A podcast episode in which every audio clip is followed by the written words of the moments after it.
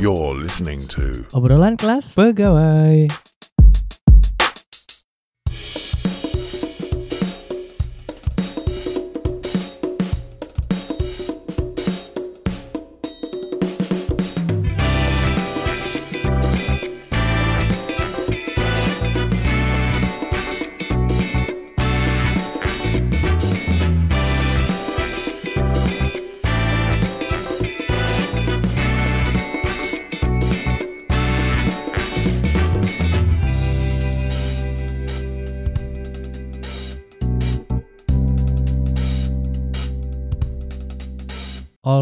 Balik lagi di obrolan kelas pegawai podcast by Pandit Kantoran Family Podcast bersama Audi. Hari ini hanya saya sendiri, tidak ditemani oleh ketiga teman saya yaitu Teguh, Ferdi dan William. Namun di sini saya kedatangan teman, teman kuliah, pernah muncul juga di obrolan kelas pegawai di episode 3 kalau nggak salah, membahas bekerja sambil kuliah. Selamat datang untuk Sony Migraha. Terima kasih. Nah, ini ya nyambungnya agak lama ya. ini. Iya. Ya kan? Biasa tuh Ya, harus oke. perkenalannya emang harus smooth kayak gitu. Son. semua gitu ya. Iya. Jadi biar kelihatan kayak udah kayak kayak mau datang gitu deh. lama penyebutannya ya. Ya memang harus kayak gitu kan. Oh, oke. Ini udah disediakan makanan, karpet merah tadi kan Oh, sebelumnya oke, waktu iya, kamu betul, datang kan. Betul, betul. Jadi harus benar-benar di prepare ya. Betul sekali. Bagaimana kabar Son? Ya, everything is good. Seperti biasa, tetap corona, stay home. Bukan stay home sih, lebih tepatnya stay kos aja sih. Karena nggak punya rumah kan, jadi tinggal di kosnya terus. Bukannya kos itu rumah? Enggak sih beda di. Oh beda. Perbedaannya gimana? Rumah tuh ada ruang tamunya, kos nggak ada. Cuma ada kosnya yang ada ruang tamu ya bukan ya? Itu beda, kontrakan tuh. Iya, jadi kayaknya di episode kali ini mungkin kita lebih banyak ketawa kayak dibanding apa yang kita bahas Iya. sebenarnya Son ya. Bukannya kita serius di. Di. Eh, ya jadi kerjaan gimana Son? Aman? Ya sama seperti karyawan-karyawan lainnya pada saat pandemi ini diambil libur. ya biasa, memang eh, banyak kan libur lah gitu. Oke. Sekarang mungkin kalau orang waktu normal kan bertanya-tanya, aduh kapan nih dapat libur, Mm-mm. kapan dapat AL nih gitu kan, Mm-mm. kapan dapat DP nih. Iya kan? benar benar. Nah inilah saat yang tepat kalian pas-pasin tuh DP itu ya, sebulan penuh. Tapi duit kosong ya. kosong kosong. Jadi kayak ada meme gitu loh Son. Jadi kan Oh. seb- eh, sekarang kan katanya ini udah memasuki new normal kan. Hmm. Sebelumnya kan a- kita memasuki PSBB kan. Ya. Yang di mana kepanjangan PSBB itu pas saya buka kosong gitu. Jadi kita sebenarnya ngobrolin apa nih? Oh iya sesuai judul podcast ini ya. Jadi aku sangat tertarik gitu loh Son untuk mengobrolkan suatu hal ini karena Hmm. di masa pandemi ini sebagian orang tuh kan sebisa mungkin dia tuh save uangnya kan. Ya. Save uangnya jadi sebisa mungkin untuk survive, Bener, tidak berfoya-foya lah. bener. Intinya untuk memakai kebutuhan pokok aja. Yang penting bisa makan lah. Betul. Nah, yang aku lihat kamu di sini itu malah membuka usaha son di masa kayak gini. Ya. Dan usaha tersebut sangat out of the box banget lah. Sangat tidak mainstream banget. Banyak orang kan sekarang pasti jualan Eh, ya kalau kalau mau usaha keren-kerenan ya menurut menurut pandanganku ya.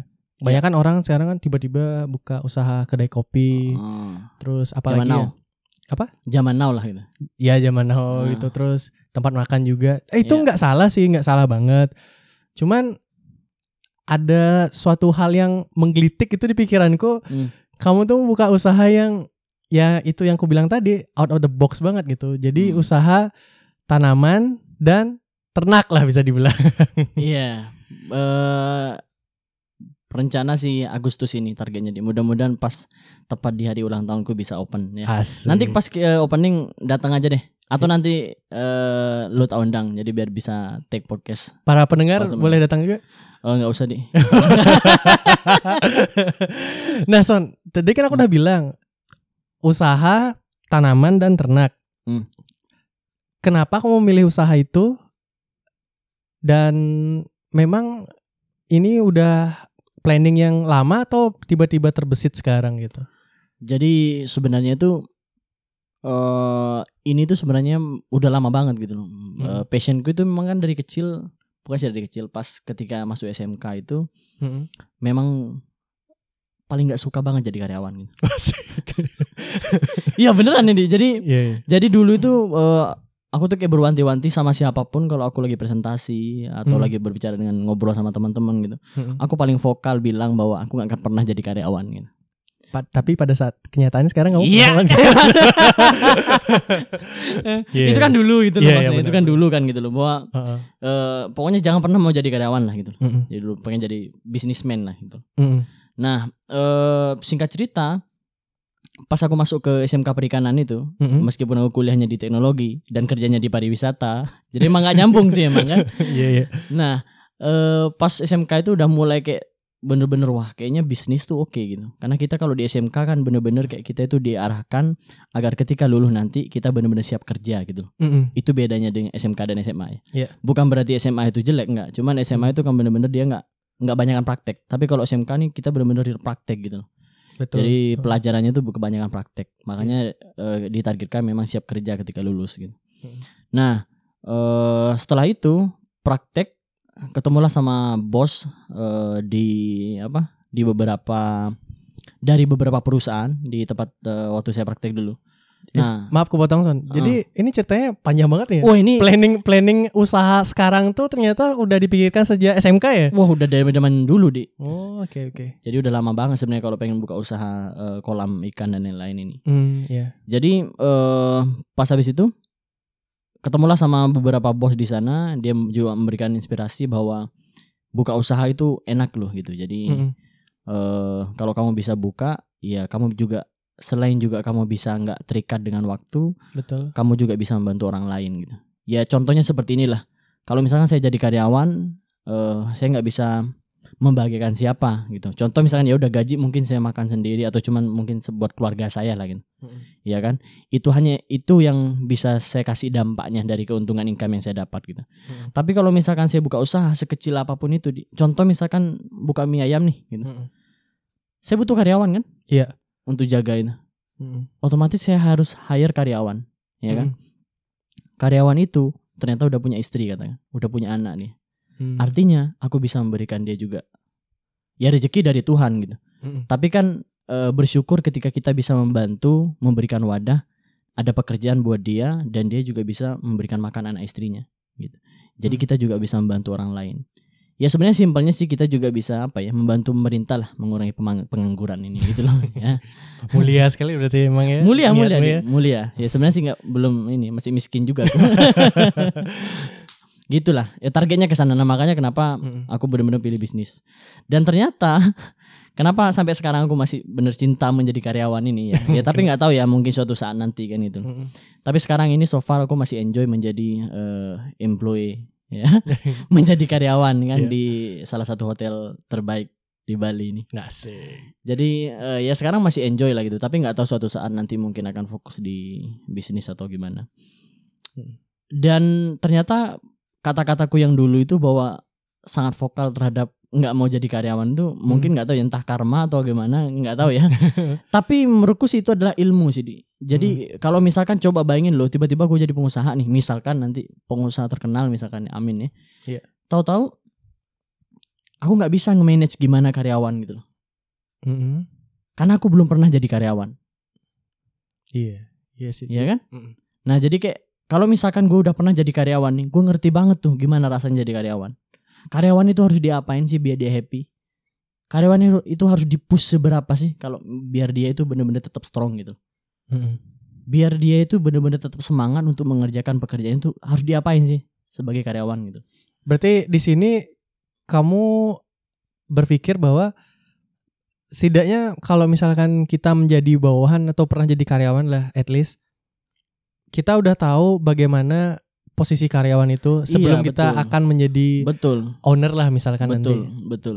Jadi kalau gue kebayang aja kalau misalkan tiba-tiba gue wah buka usaha nih segala macam, Mm-mm, gue langsung hire karyawan. mm-mm, Gue nggak ngerti gimana dia bekerja, jam break gimana, mm-mm, gimana gue harus ngasih pelayanan ke dia sebagai karyawan gitu loh. Mm-mm, gimana hak dan kewajibannya dia yang harus dia dapatkan kan? Gue nggak tahu kan? Mm-mm.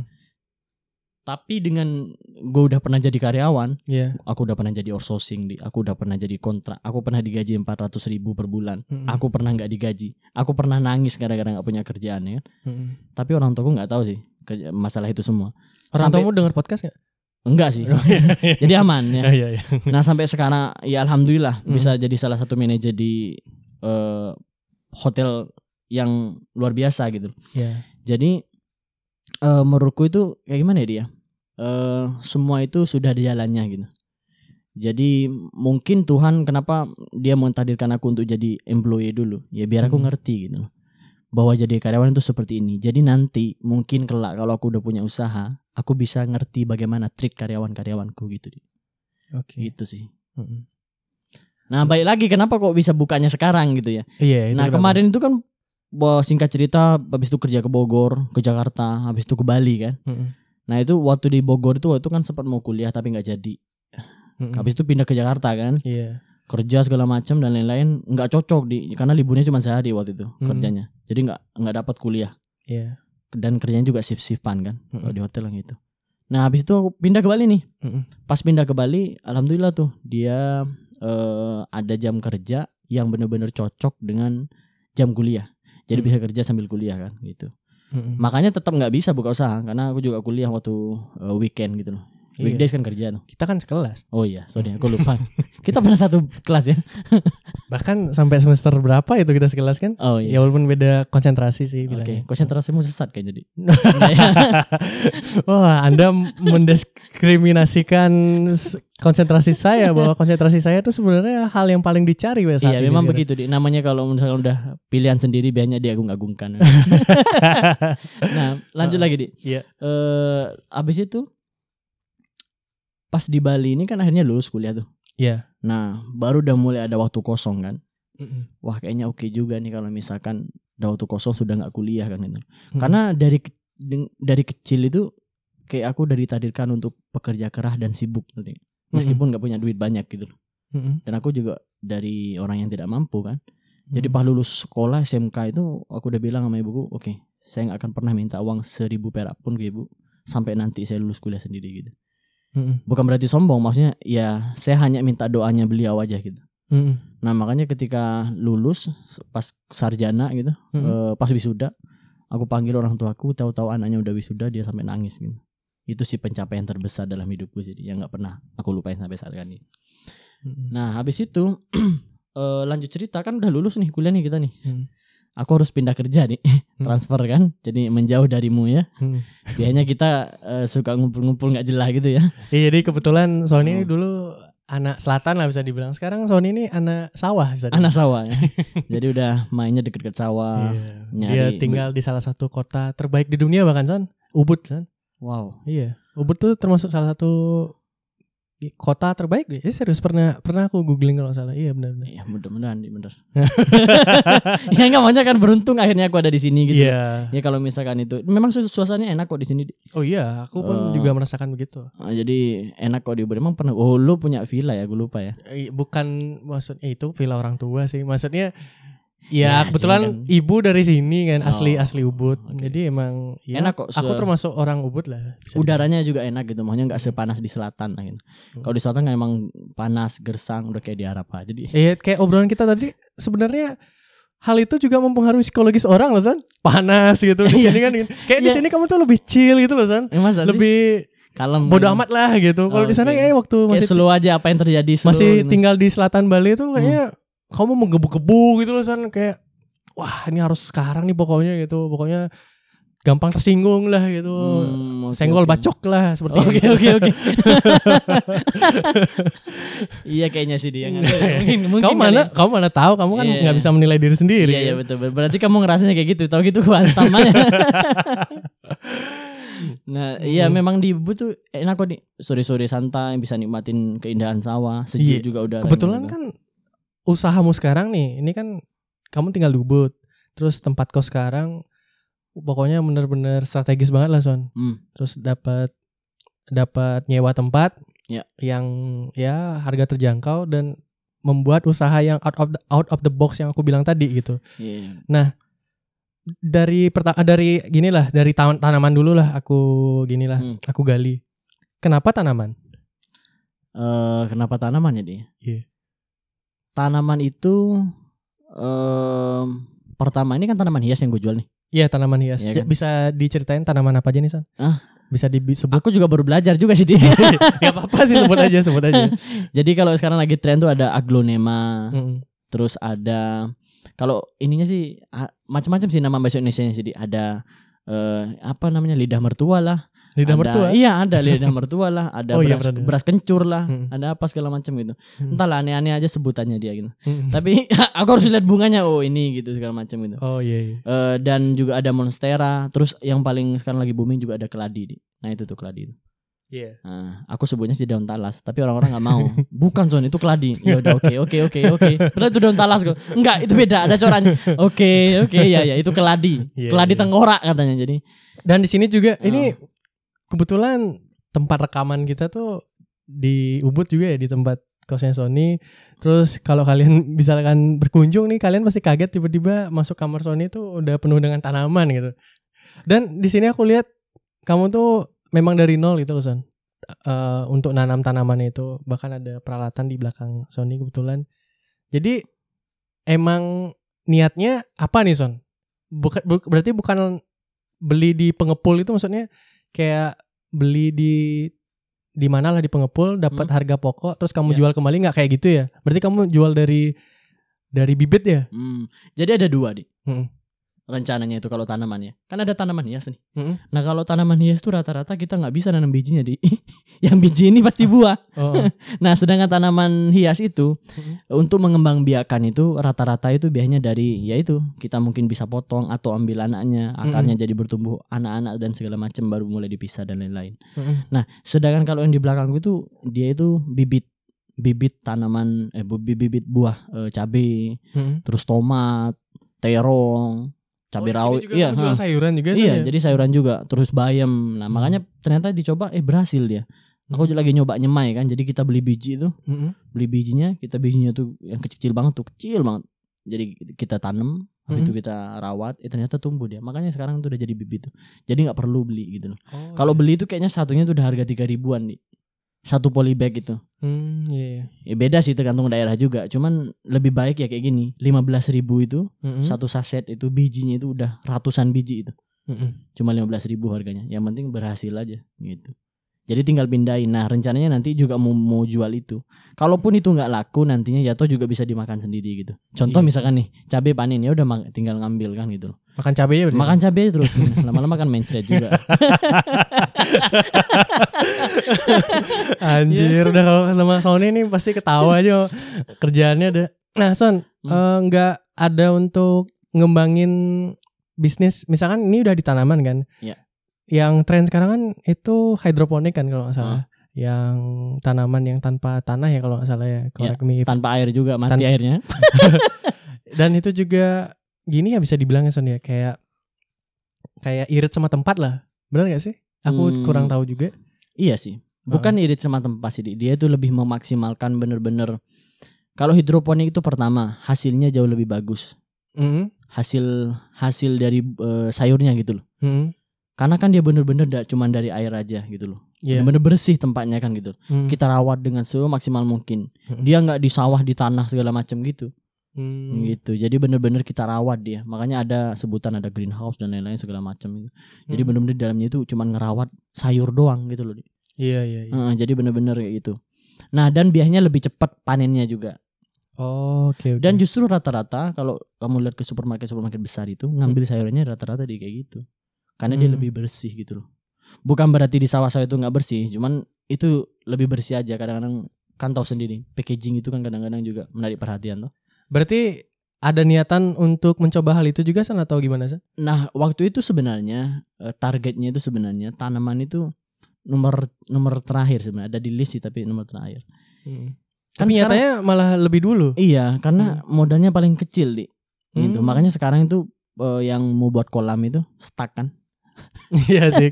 karena juga ya modalnya juga ya tahu sendiri lah aku juga mulai dari nol kan Mm-mm. jadi bener-bener eh, harus memikirkan uang itu harus ke mana dulu tuh harus diprioritaskan gitu Emang kalau boleh tahu tanaman tuh berapa sih habis Son? Ba- untuk memulai aja ya. Coba bisa mungkin boleh diceritain ya, kalau contoh memang mau tanaman lah dia. cerita detail gitu untuk para pendengar boleh juga Son. Jadi kalau tanaman itu eh tergantung kamu mau jual di mana nih, Di.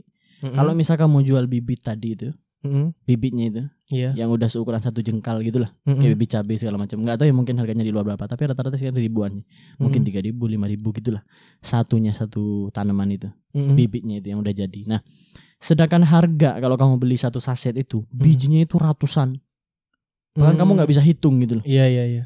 Itu harganya cuma sekitaran lima belas ribu. Jadi Oke. kamu bisa dapat keuntungan berapa kali lipat tuh gitu loh. Mm-mm. Kamu cuman cuman butuh tanah ini.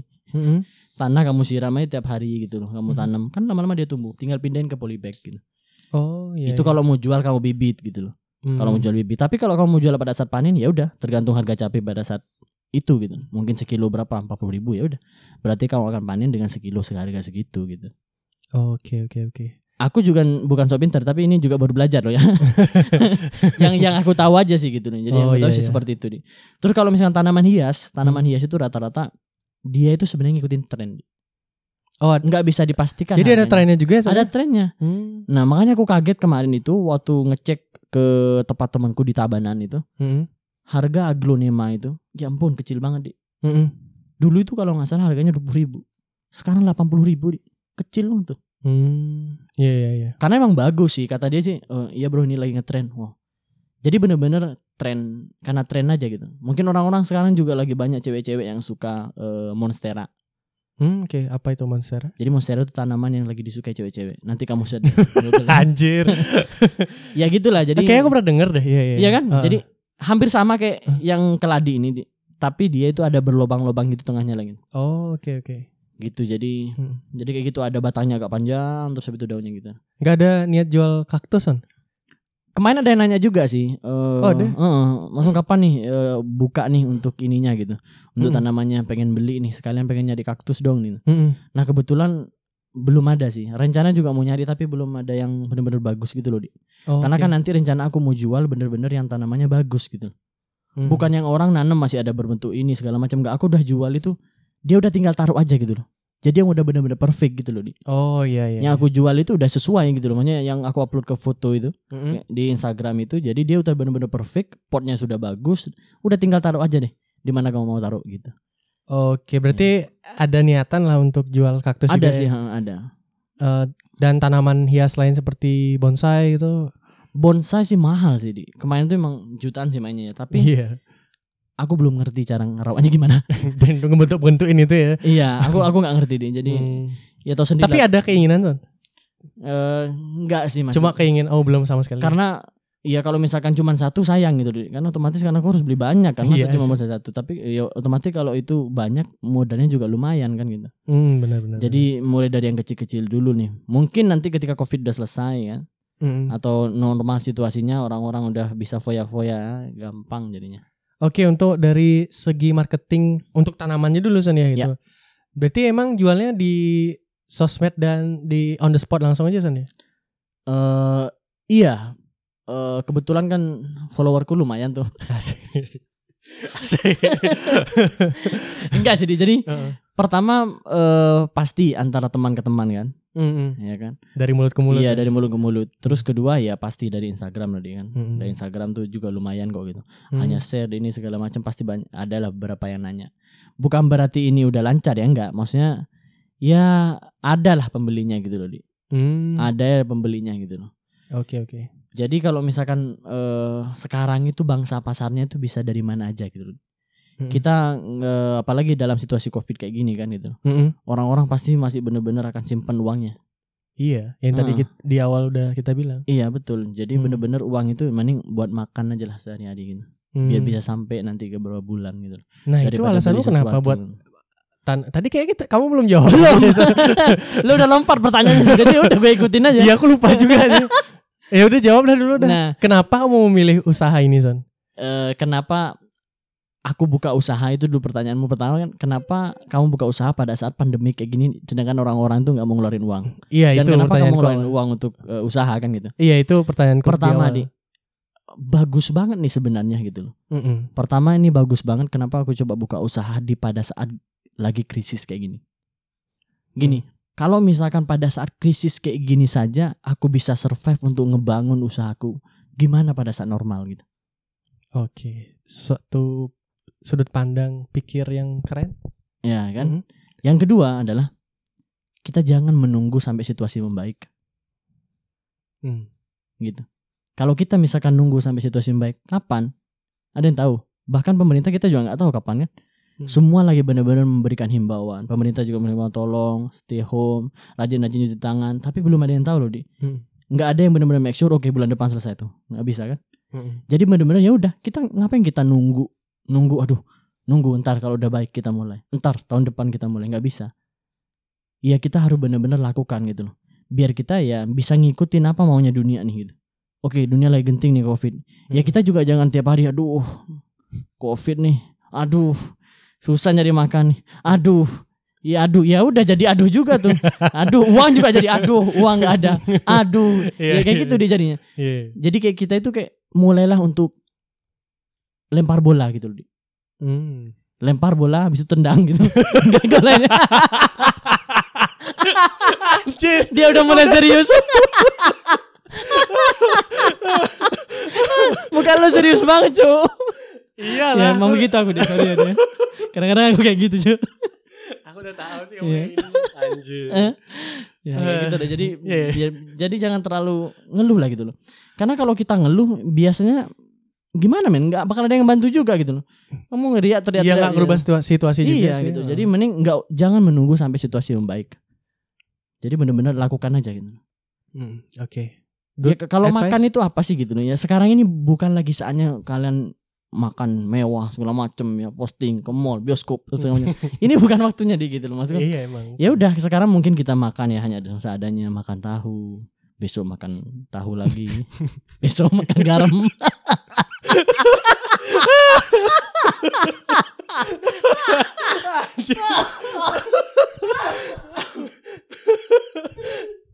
Aduh. Ah, aku lupa juga mau nanya apa ya dia bangke Mang Sonichi.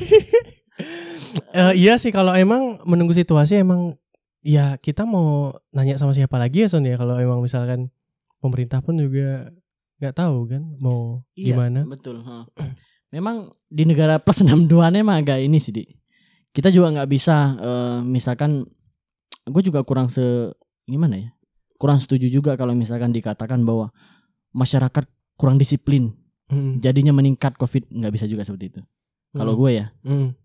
ya maksud gue gini masyarakat nih sekarang bingung nih kita disuruh stay home terus tapi nggak ada dana masuk ya kan lama-lama ya memang nggak kena covid tapi mati mati kelaparan ya. iya pasti di gitu loh maksudnya Hmm. Ya, karena sampai sekarang belum ada juga sampai sekarang mana gitu loh jadi benar-benar kita harus berusaha sendiri gitu loh Hmm. ya udah bukan berarti kita juga meremehkan covid tapi tolong jangan juga paranoid gitu loh bukan berarti kita takut sama covid ini gitu loh Ya ini contoh nyata Son. Aku aku udah berhenti kerja dari bulan April tuh. Hmm. Baru dapat bantuan tuh sekarang Son. wah Ba- bersyukur baru kamu banget. Iya, da- ya bersyukur dapat cuman lama ya. aku nggak pernah dapat bantuan dari siapa-siapa Ya karena kamu masih kerja kan. oh iya Gitu sih. Ini yang untuk memang korban PHK gitu lah. oh Hmm. oke oke enakan PHK kayaknya di Nah, Ya, itu mengenai tanaman ya Son ya. Udah udah lumayan banyak kita omongin. Nah, sekarang nih yang paling seru nih, ternak nih. Hmm. Ternak aku lihat di ha- halamanmu itu ada ternak ayam Iya, dan akan nanti ada lele juga. iya, Lele terus ada ini ikan nila juga ya? iya. Rencana Ikan sih nila dan burung, Son. Ini kayaknya semua mau aku ternak nih. Ada kadal lewat besok aku ternakin tuh. Dan tadi kan kamu bilang Son, kamu Hmm. tuh lulusan SMK Perikanan. perikanan kan Ya. gitu. Nah, apa dan kayaknya ini memang salah satu bisnis terbe- terpendamu ya kalau bisa dibilang. Iya untuk sih, untuk ternak aja ya, tanaman kan ini mungkin karena baru ini kan. partnermu kan, juga Ah, kan ah. eh, yang mempengaruhimu. Iya, iya. Nah, kalau misalkan eh perikanan itu di Mm-mm. ya memang sih eh, aku udah ngerti kan basicnya gimana. Mm. Nggak goblok-goblok banget lah gitu. Mm. Karena kan sekolahnya juga perikanan kan gitu. Jadi ngerti lah basicnya gitu loh. Iya. Makanya itu kenapa aku berani untuk eh, sewa lahan terus buka kolam gitu loh. Mm-mm. Jadi biar nanti rencananya pengen inget-inget dulu ilmu tuh yang aku dapatkan waktu SMK gitu. Iya, tadi Gitu. sebelumnya kita nih kan udah eh, untuk pendengar sih.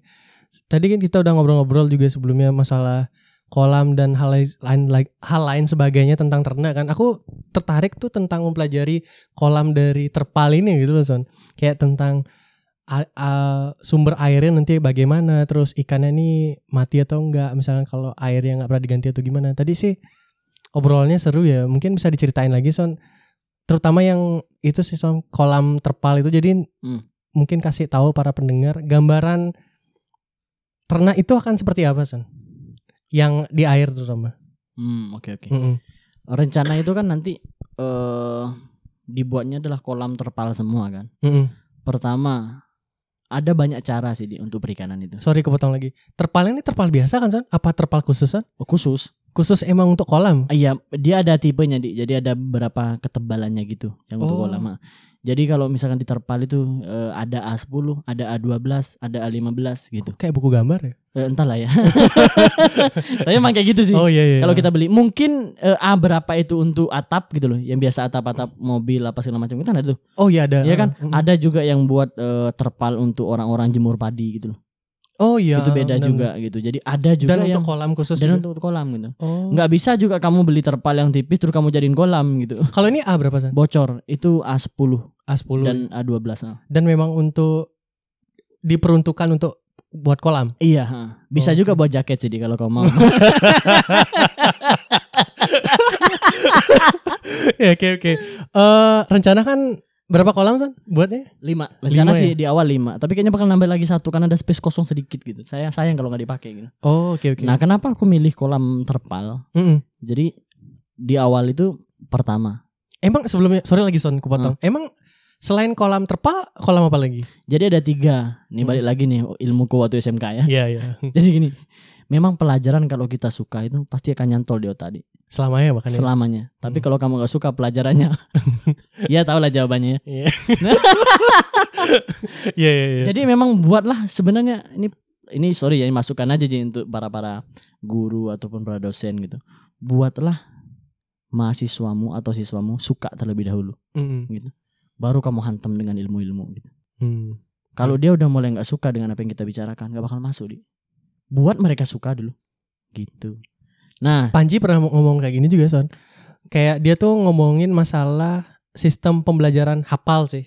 hmm, Jadi ya menurutku juga sistem belajar hafal tuh salah sih karena itu mematikan kreativitas juga kan gitu. Iya. Jadi sebenarnya yang benar tuh itu buat dulu siswanya suka dengan pelajaran itu dulu gitu. Iya. Baru belajar tuh kegiatan belajar belajar belajar dan mengajar tuh jadi seru sih. Betul. Ya, betul. Nah makanya jadinya nyantol sampai saat ini di gitu loh. Hmm, iya. Terus Kembali lagi tadi. kolam kan itu lu nanya tuh Ah, ada, ada apa aja sih Cun untuk ini? kolam. Ada tiga di. Mm-mm. Ada tradisional, semi tradisional, Mm-mm. ya sama modern gitu lah. Iya. Ya ada yang jemput modern, ada yang lain-lain. Yang tradisional itu kolam itu biasanya dia pakai sawah aja di. Mm. Jadi sawah lu nih, ya kan? Mm-mm. Udah lu kerok aja tuh bekas padi misalkan. Mm-mm. Satu petak sawah itu, Mm. lu jadiin aja kolam tuh gitu. itu airnya nggak nyerap kan? Hah? Kan karena itu sawah kan? Iya iya. Iya. Jadi airnya kan akan terserap gitu nggak sih? Nggak ya? Kalau di sawah iyalah di pasti di. Namanya Iya. juga sawah pasti kan lama-lama akan habis kan air kan gitu. Iya betul. Cuman kan namanya di sawah pasti ada perairan juga sih, Di. Oh. Ada perairan juga kan. Iya iya iya. Nah, perairan itu kan rata-rata eh, saluran air tuh tiap hari datang kan ya kan. Mm. Ya udah, kamu harus main sistem airnya jadinya. Ada air yang masuk, ada yang keluar dong. Oh akan selalu begitu ya? Son, ya? iya, jadi masukin aja air dari misalkan di pojokan sana. Iya. iya. Pojokan sini keluarin. Ya aman tuh. Hmm. Jadi air tetap tak rata segitu kan. Oke gitu. oke oke. Nah, Yang yang, kedua? yang kedua itu ya ini. Ada pakai terpal, namanya semi tradisional gitu. Yang kamu lakuin sekarang? Iya, ha. Eh, entah penjelasanku ini benar atau enggak, tapi kayaknya seperti itu ya. Mm. Jadi yang semi tradisional ini adalah dia nggak pakai tembok, nggak pakai Hmm. beton ya kan. Dia cuman butuh kok terpal aja. Mm-mm. Kita nggak perlu bikin tembok. Mm-mm. Ya udah terpal, dipagerin aja gitu loh. Mm, mm. Dipagerin aja terpal. Nah, yang baru lagi sebenarnya ada di sistem itu namanya bioflok. Apa itu? Bioflok itu ada yang yang sekarang lagi booming sih. Orang-orang karena eh, ikan rata-rata pakai kayak gitu. Bioflok itu dia bulat gitu, biasanya di terkenalnya sekarang dengan sistem eh tebar padat gitu. Jadi Hmm. itu kolam itu harus ada aerasinya dan lain-lain, tapi Hmm. itu kapasitasnya bisa ditambah. Contoh misalkan gue tuh ikan eh, kolam kan tiga kali tiga tuh, Mm-mm.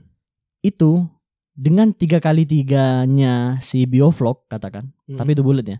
Dengan tiga kali tiganya di bioflok, kalau gue nebar di sini ikan itu cuman 2000 per kolam dengan ukuran tiga kali tiga, nah bioflok itu gue bisa nebar 5000 ikan. Uh, Jadi itu namanya tebar padat. Oh. Jadi hasilnya juga lebih banyak gitu. Nah itu sekarang sistem lagi banyak yang juga pakai sih. Hmm, iya, iya, Nah, iya. banyak yang juga lagi pakai itu. Teman-temanku juga ada yang pakai kayak gitu. gitu. Tapi akan kamu lakuin juga itu? mau eh, nggak tahu sih di eh, itu biayanya besar gak sih? lumayan sih. Oh. Enggak sih besar. Dia tetap kayak pakai terpal gitu, tapi dia ada besinya gitu yang bulat. Oh jadi di sini ada taman besi ya? Iya ada taman besi. sekarang kamu ini kan nggak ada besi. Enggak ada cuman butuh bambu aja sih. Hmm, untuk penyangga itu. Ah untuk penyangga pagarnya itu. Heeh, Sisinya ya. oh. betul. Gitu. Jadi Hmm. masih eh, nggak terlalu mahal juga lah. Jadi satu terpal nih bisa menampung berapa ikan nanti ya, Son? Kapasitasnya tergantung nih, tergantung Oke. ikannya yang mau ditebar. Mm-mm. Lu kan mau- nanti ada dua dua ikan tadi yang Iya, kita betul. sebutkan. Ah, Lele ada dan ikan- nila itu. Iya betul. Mm-mm.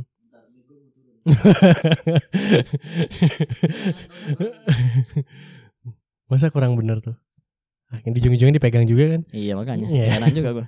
Nah, jadi Hmm. eh si kolam itu tergantung ikan yang mau kita tebarkan itu apa di dan ukuran berapa gitu. Mm-mm. Kalau misalkan ukurannya cuman 10 cm gitu. Mm-mm. Ya paling kayaknya sekitar dalam satu meternya itu kita bisa berapa ya? 500-an mungkin 500 ikan ekor. ekor ikan. Ah. Jangan kamu taruh ikannya berbeda ya. 500 ikan di dalam ada cupang, ada lele, ada ada mujair gitu. Terus dia tampur dong dia berantem. Rusuh tuh. Rusuh lah dia. Iya, iya. Nah, kurang lebih kapasitasnya kayak gitu. Hmm. Nah, terus yang terakhir adalah ya udah itu modern. Jadi gua harus bangun pakai bata, pakai tembok gitu loh di. Hmm. Lengkap gitu loh kayak ditambak-tambak seperti biasa, pakai beton. Oke. Tapi kan kenapa aku pilih yang eh, pakai terpal? Pertama, itu tanah bukan tanahku kan, Cuk. Jadi itu kan lahan nyewa kan, iya kan? Kalau nyewa juga otomatis siapa tahu gitu loh. Tiba-tiba berapa tahun lagi terus ya mungkin yang punya tanah tiba-tiba butuh uang Mm-mm. dan dia nggak punya apa-apa lagi misalkan terus dia harus ngejual tanahnya which is tanah itu yang masih aku sewa itu kan kan kasihan juga gua nggak Iya. tegan kan Hmm. ya udah jual aja tapi bagaimana kalau misalnya sudah terlanjur dibangun pakai beton Hmm. Iya kan? iya. masa gue bongkar berdua tahun kan sayang banget biayanya kan Iya. gitu makanya lebih baik kayak gitu gitu. Nah, ikannya sendiri kan kamu bilang tadi 500 lah di setiap terpal ya. Eh, setiap per meternya kayaknya Setiap per meter? Iya. Oh, berarti bisa. itu itu mau tak tebarin 3000 tuh Wah, anjir. Muat emang so? muat tapi Maksudnya kecil ikannya Ikan tuh enggak enggak Eh, ngerusuh gitu kalau iya udah rame nggak nggak saling tackling atau saling main body eh, enggak enggak serius. Jadi Oh iya kalau lele itu nggak bisa stres ya sana?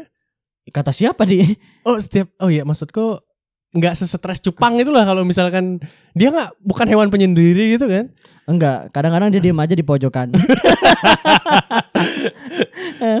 ya Jadi kan ya? itu pasti akan banyak banget son. Aku pernah Iya. lihat juga kadang di di vid- di video-video gitu kalau Iya. misalkan ternak ikan tuh emang iya. banyak jadi banyak ketika, banget. makanya ketika lu ngasih pakan brr, banyak banget ngumpul kan gitu Hmm. sebenarnya gini di kalau misalkan di lele itu kamu harus punya schedule eh sortir Mm-mm. di mana kamu harus benar-benar sortir paling enggak ya sebulan sekali deh.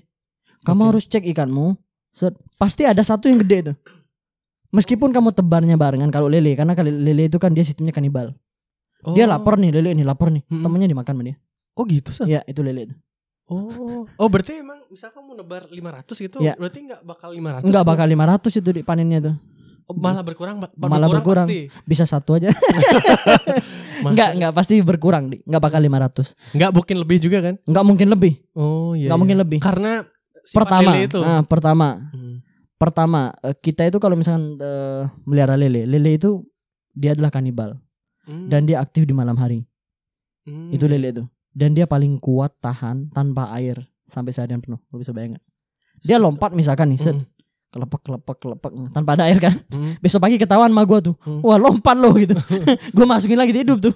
Oh, berarti bisa hampir seharian gitu. Iya kuat dia, asal nggak kepanasan aja dan lain-lain gitu. Oh, asal suhu Kuat temperatur juga ya betul. ya? Kalau Iya. misalkan dia keluar dari kolam terus memang cuacanya lagi terik, bisa aja mati gitu ya. Iya bisa Oh, mati gitu, oke, kepanasan oke. dan lain-lain.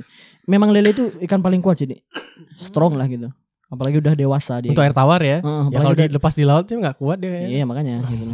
Cuma kalau dewasa ya kuat dia kok Dik. Hmm. Kalau salah disuruh beli galon kuat dia. Terus kalau Nila sendiri gimana San?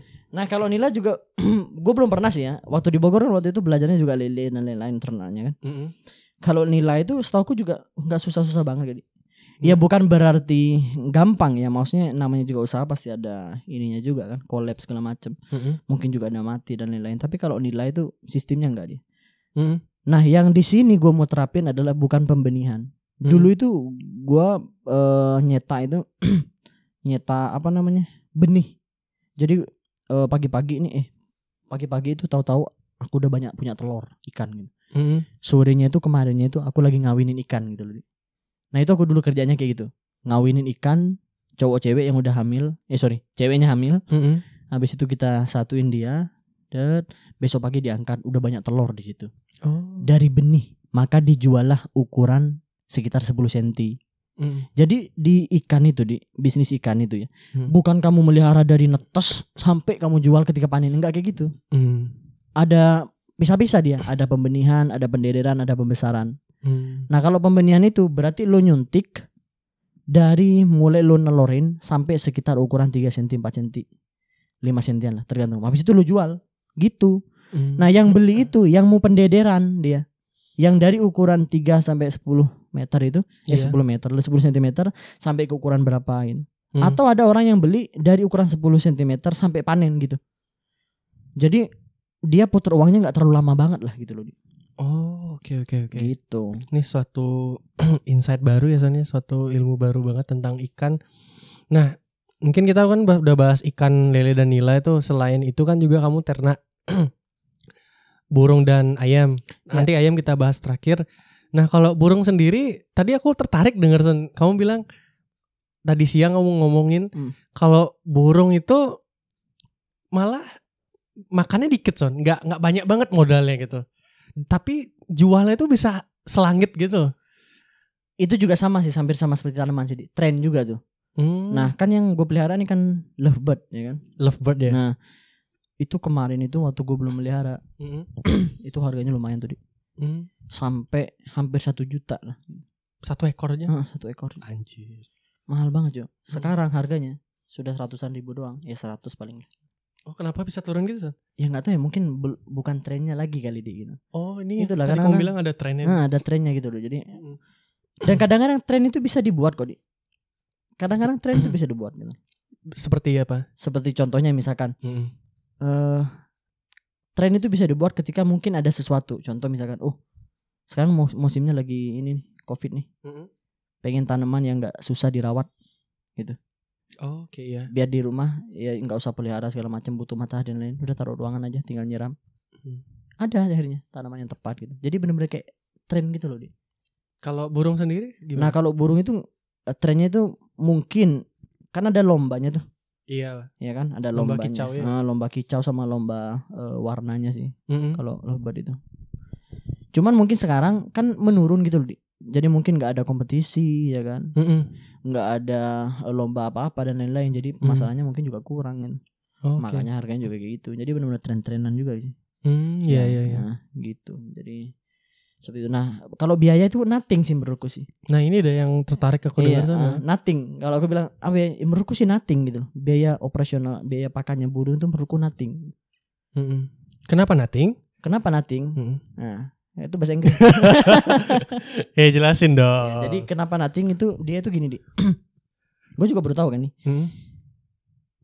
Burung itu gue melihara waktu itu kan tiga ekor tuh. Hmm. Sebenarnya ada lima ekor sih. Di. Kabur satu Cuk. serius. iya Cuk, beneran parah nih. Anjir. Jadi karena nggak ada kandang kan, nggak ada Oh. kurungnya itu loh, Iya, nggak iya. ada kandang burungnya kan. Heeh. Kan dia harus pakai yang besi kan. Mm-mm. Gue mau beliin besoknya gitu loh. Hmm. Ini sekarang ya udahlah sementara pakai aja dulu yang dari bambu gitu loh kan. Iya iya. Ya tak ternyata dipak, dimah, dipatok man jadi Oh, dipatok dimakan dibesar kabur deh cok yang bagus lagi ternyata ya udah hilang dia segini ya Son ya, se barbar itu ya burung itu juga. karena itu belinya waktu udah dewasa Oh, oke oke. gitu tapi kalau lu melihara sendiri enggak tuh ada tuh burung gue tuh lu pegang aja biasa aja nggak bakal kabur deh Masa? Iya. Dilepas juga. nggak dilepas di kamar nih jalan-jalan deh biasa aja nyari minum boker gitu segala macam karena karena melihara dari kecil di gitu loh Oh beda ya Son ya. Berarti beda kayak sama kayak ayam deh tuan rumah tuh beda ya. iya enggak enggak sama kayak ayam deh di Hmm. lu tau ayam gue kan yang Iya. jago itu Hmm. sama gue itu nurut semua kan Iya, ya, menurut. I- iya tapi lu coba nih bukan gue ngecek jelekin ya Hmm. coba lu lihat ayam depan tuh lu tangkap dah tuh ayam orang tuh mana bisa nggak bisa di karena dia Hmm. meliharanya itu gimana ya dia tuh nggak nggak dirawat dengan dari kecil gimana orang kalau misalnya sama kayak anak di Hmm. anak kalau misalnya tiap hari sama ibunya segala macam dirawat terus disusui terus lama-lama Hmm. kan dia tahu oh ibunya ini pengen sama dia terus dan lain-lain gitu. Hmm. karena dirawat gitu nggak bakal takut dia sama ibunya gitu mungkin kalau sama begal takut gitu nah tadi Gitu. udah menyinggung ayam juga gitu Son. Ya. Kenapa ayam Son? Dan kamu pernah juga cerita bahwa kamu tuh emang udah mainin ayam tuh dari dari kecil lah dari rumah gitu. Hmm. Itu ada kaitannya dengan itu kah? Makanya kamu berternak ayam juga atau kamu melihat peluang di daerah sini mungkin yang ya kebetulan gemar chicken fighter lah bisa disebut kan gitu. Yoi, mantap. atau apa pun itu gimana storynya Son? Eh, dari kecil di memang nggak tahu kenapa ya dulu terkenalnya di kampungku itu Mm. aku terkenal punya ayam yang bener-bener nggak terkalahkan gitu loh Di. Sih. Ada namanya masih? iya Namanya Iya, siapa? enggak namanya gue nama si jago aja Oh si Jago. karena kan dulu bahasanya bukan pakai bahasa Indonesia di sana di, oh, di iya. kampungku kan jadi si jago itu udah terkenal di mana-mana lah Hmm. padahal orang-orang itu nggak tahu kenapa itu bisa menang dari semua yang punya segala macam gitu orang-orang pada takut ayamnya gue orang gue nggak adu kok jadi pas nggak ada orangnya gue pegangin aja ayamnya orang tuh kakinya suruh patok sama ayam gue udah takut deh gitu itu waktu masih kecil dulu kan namanya juga Hmm. masih bandel lah Mm. ya bandel-bandel gak jelas gitu loh dia gitu. Jadi bandel pun ayam ya soalnya? iya ayam udah sore main bola gitu doang sih Hmm. tapi malam tetap sih ngaji di gitu Ais. ya sebagai kita sebagai umat manusia yang baik. Siap siap. Terus nah by the way enak ya kayak gini ya podcast ini ya enak santai ya lah. Makanya oh ya Sony ini bakal punya podcast sendiri juga loh yang akan bergabung dengan Pandit Kantoran Iya. Family Podcast juga Betul. yang bernama podcast Sony Migraha ya akan segera naik ya. ya mudah-mudahan dalam minggu ini ya Iya. jadi siap ditunggu dah Dan kabarnya ada masuk dunia YouTube juga. ya coba-cobalah Iya iya. Ya, sebenarnya sih nggak mengaruh cuman sharing is caring sharing is caring ya. Lanjut sampai mana kita tadi Ayam itu. nah jadi kalau ayam itu kenapa gue coba ayam Mm. ternyata ayam bang eh, pertama dulu kenapa aku pilih ayam di pas kebetulan di, aku tinggalnya di Ubud kan Mm-mm. nah, di Ubud tuh banyak tajen. Iya. Pas Ya itu mungkin orang luar siapa tahu ada yang mendengar dari luar Tajan tuh kayak itu yang tadi aku bilang chicken fighter. iya chicken factor Hmm. keren gitu Keren bahasa Inggris kan? ya nah di sini tuh setiap kali galungan apa segala macam itu ada tuh dan itu seru Jo gitu loh Mm-mm. seru gitu enggak ya karena dari kecil kan gue emang udah suka ngadu ayam tuh Mm-mm. ya ngadu ayam itu kayak gimana dia memang nggak boleh sih dosa Sedih gak Son kalau misalkan ayamnya luka gitu? kasihan sih habis Hmm. itu kan gue bawa ke rumah sakit cuy Punya BPJS gak dia? yang udah tak buatin nah Iya. eh cuman gue nggak suka ngadu sih gue nggak suka main taruhan dan. Jujur nih gak suka. jujur gue nggak gue nggak suka main taruhan Emang suka melihara aja. melihara dan ya waktu kecil waktu masih SMP ya Mm. kita nggak bisa bohong juga di harus tahu bagaimana tarung ayam kita Hmm, iya iya. tapi bukan berarti gue tuh suka main taruhan segala segala enggak aku nggak suka kayak gitu. Hmm. maksudnya untuk ngejual ayam dan untuk membuat ayammu terkenal. Kalau udah ayam petarung itu ya harus tahu tarungnya lah. Masa Hmm. lo mau jual ayam tapi lo nggak tahu tarungannya gimana? Ya bullshit lah itu. Oke oke. masa lo mau jual wah ini ayam tarungannya bagus nih. Udah pernah diadu. Wah mohon maaf. Saya tidak suka ngadu ayam. Ya kan nggak bisa kayak gitu. Son bisa diceritain dikit tentang tentang pertarungan ayam tuh Son. Kalau mungkin memang berbeda bu- eh, budaya ya Son ya Iya, di, kalau di sini kan pakai tajen daerah di sini dan di tempatmu tempat kelahiranmu gitu. Aku karena kurang begitu tahu tentang tajan itu kan itu. Kalau bisa dijelasin sedikit sebenarnya kayak gimana sih situasinya dan rule-nya lah mungkin Son? eh kalau nah aku juga kaget di ternyata di Bali itu juga eh ya di Tajen itu juga oke kok gitu loh masyarakatnya juga Mhm. oke nggak masalah segala macam dan lain-lain. Kalau di Jawa kayak gitu masih agak sedikit kurang di gitu loh. Masih Oh. kurang. Tapi di Jawa itu eh dia lebih kalau petarung itu dia lebih ke Bangkok. Kalau di sini kan ayamnya ayam Filipin.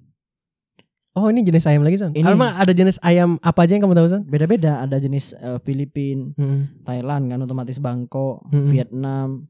Indonesia nggak ada son? Ah, nggak ada sih. Serius? iya beneran, Cuk.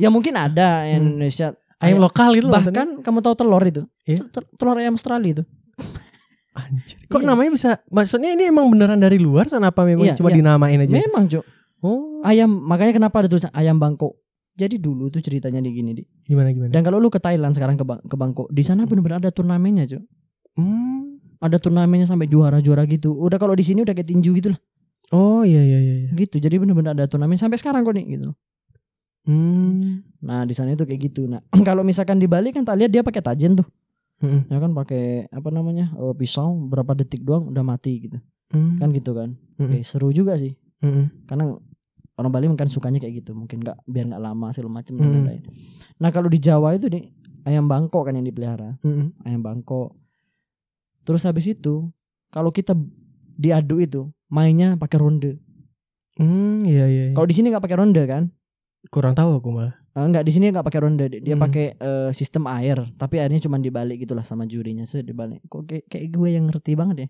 Iya orang kamu yang yang mendalami. Ya ya, oke. Jadi kalau di sini tuh cepet nih, nggak sampai berapa menit. Nah, kalau di Hmm. Bangkok itu 15 menit rata-rata satu kali air. Pertarungannya lah bisa disebut ya. Hah? Pertarungannya itu 15 menit. Iya, eh, Hmm. satu rondenya tuh 15 menit. Kalau di sini berapa tadi kamu bilang? 3 menit, 2 menit? Nggak sampai aku rasa. serius? Serius, Jo. Oh. Itu pakai taji loh, Jo. Tajam banget. Oh, iya. iya, iya. Kalau susut kena kepala udah nah teler deh kan. Nggak bakal sampai lah. Nah, kalau ayam Bangkok itu yang dicari itu tarungannya. Bukan Hmm. berarti ayam Filipin itu jelek, enggak. Maksudnya dia punya karakter tarungan tersendiri gitu. Hmm, iya iya. Kalau ayam Filipin eh, dan yang ditaruh di Tajen itu adalah tarungannya tuh kayak bener-bener dia langsung lompat berapa kali pukulan naik gitu loh, lompat Hmm. tinggi, cucuk. makanya nyerang kepala dia jadinya si Tajen itu gitu loh, si Taji itu gitu loh. Hmm. Sedang kalau ayam Bangkok rata-rata yang dicari adalah yang bener-bener pukulannya pukul mati. Gitu. Wah, anjir. Jadi bener-bener kayak pukulannya keras banget di gitu. Hmm. Pluk. Pernah kadang-kadang aku juga pernah punya ayam nih sekali di musuhnya itu dipukul plus gitu. Iya. Teler tuh. Langsung Hmm. kayak mau pingsan gitu loh, Dik. Nah, itu namanya pukul saraf tuh. Hmm, iya iya. Dan kalau di Bangkok itu kita pakai ronde. Jadi kan yang gue jelasin tadi ronde itu eh, 15 menit katanya. Hmm. Jadi kita adu 15 menit nih. Uh sama-sama kuat tuh kan. Hmm. So kita airin dulu tuh. Sama kayak Mick Tyson gitu lah. Hmm. Ya diairin dulu, saya dimandiin dan lain-lain. Eh enggak sih dimandiin, maksudnya diairin dulu lah gitu loh ya. Iya iya. Ya dimasukin lagi. Ronde kedua gitu. Hmm. Ter- Biasanya kok- berapa ronde masih kok. kalau di daerahmu? Ya tergantung ayamnya juga sih. Tapi rata-rata ya dua tiga ronde itu udah. Iya. Empat ronde itu setiap, udah gundul. setiap ronde tuh 15 menit gitu ya. Iya rata-rata. Hmm, Oke oke. Tergantung perjanjian juga sih. lo mau berapa menit lo? 4 menit gitu. Ada waktunya. Eh ya tergantung lo mau sepakatnya berapa 10 menit atau 15 menit. Berarti ini pertarungan kesepakatan terdahulu ya. Maksudnya Iya, lebih betul. dulu disepakati baru fight Betul, ya. baru fight ya. Oh, Oke oke. Kayak gitu. Banyak ilmu juga tentang pertarungan ayam nih juga. Iya betul. Oh ya tidak- tadi kita kayaknya ada penyinggung kenapa ternak ayam son? Eh kenapa ternak ayam? Hmm? Pertama aku lihat komunitasnya aktif sekali, Cuk. Maksudnya jual beli ayam tuh ternyata hidup loh. Di daerah sini Iya loh. di jadi Bali ya. eh, jadi aku pernah masuk ke komunitas ayam Bangkok kan di Bali ini. Hmm. Gila, setiap hari tuh selalu ada yang jual beli, Cuk. Hmm. Setiap hari. Oh ini loh. pure yang kamu jualnya ayam Bangkok ya San ya? Iya. Yang Pure. ternak ini ya? Ah, rencana sih nanti mau ini mau silangin ayam Bangkok sama ayam Filipina yang Bali ini. Oh bisa San? Bisa. Jadinya gimana? Jadinya nanti kokcuk. Enggak, jadi kan gini nih. Kan kalau misalkan Blasteran itu lah dia. Eh, iya blasteran kan rata-rata Hmm. kalau blasteran disuka tuh. Oh iya iya. gitu, keren jadi- keren keren. Bla, cara ngilanginnya gimana San? Ya udah tinggal taruh aja deh di. Oh gitu. Dia mesti mungkin masih tukeran nomor WhatsApp dulu kan. ya habis itu baru udah dia mulai PDKT ya kan? Oke. Selain ngajak nonton dan baru sikat tuh. gitu kan.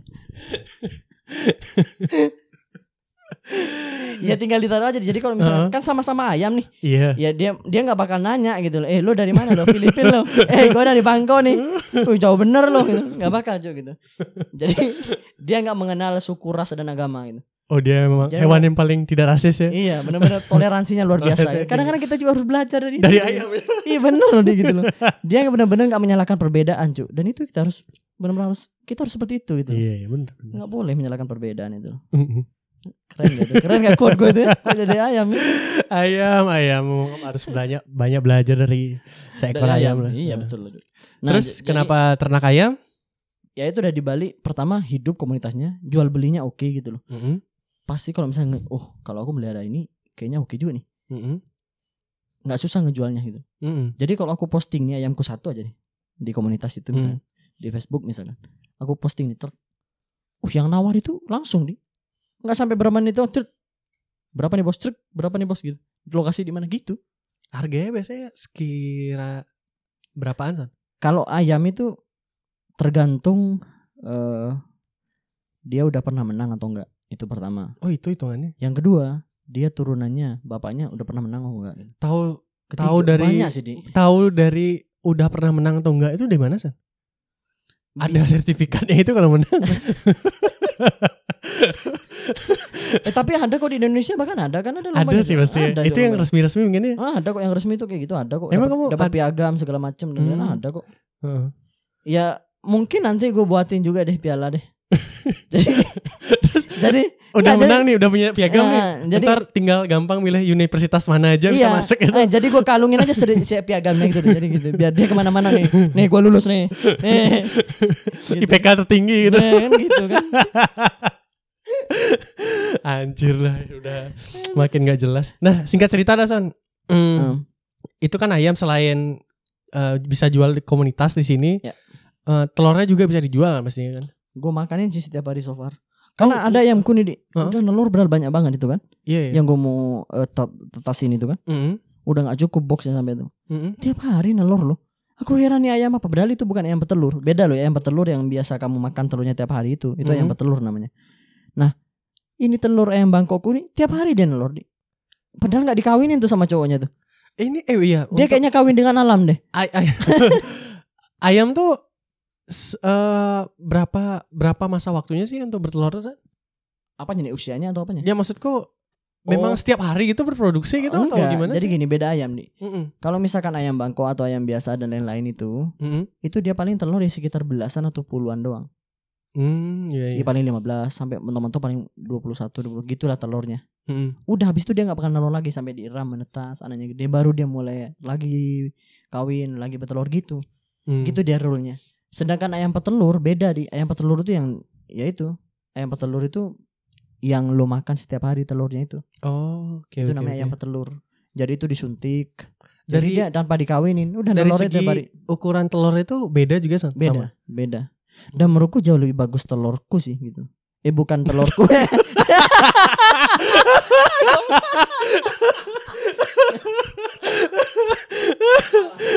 parah parah sih. Parah. Enggak, kok jadi ngeraksana sih maksudku. Lebih bagusan telur ayamku sih dia. Ini bagus nih. Jadi dari Lebih bagusan ayam Bangkok telurku gitu nggak San? Ah, kok kebalik sih gimana sih? Enggak lah, lebih bagusan telurnya ayam Bangkok daripada Nah itu maksudku. daripada telur yang kita yang makan setiap biasanya. hari. Ah, Kenapa? Karena kayaknya lebih sehat sih dia gitu loh. Makannya juga kita tahu dia makannya gitu kan. Hmm, ya ya ya. ya. Terus habis itu juga dia ah, gimana ya? Hidupnya juga bagus gitu loh maunya. Hmm. Karena kalau ayam suntikan itu nggak tahu kenapa ya disuntik dia nggak ada yang ngawinin telur terus tiap hari. Oh, iya ya. Kayak gitu tuh yang telur tuh gitu.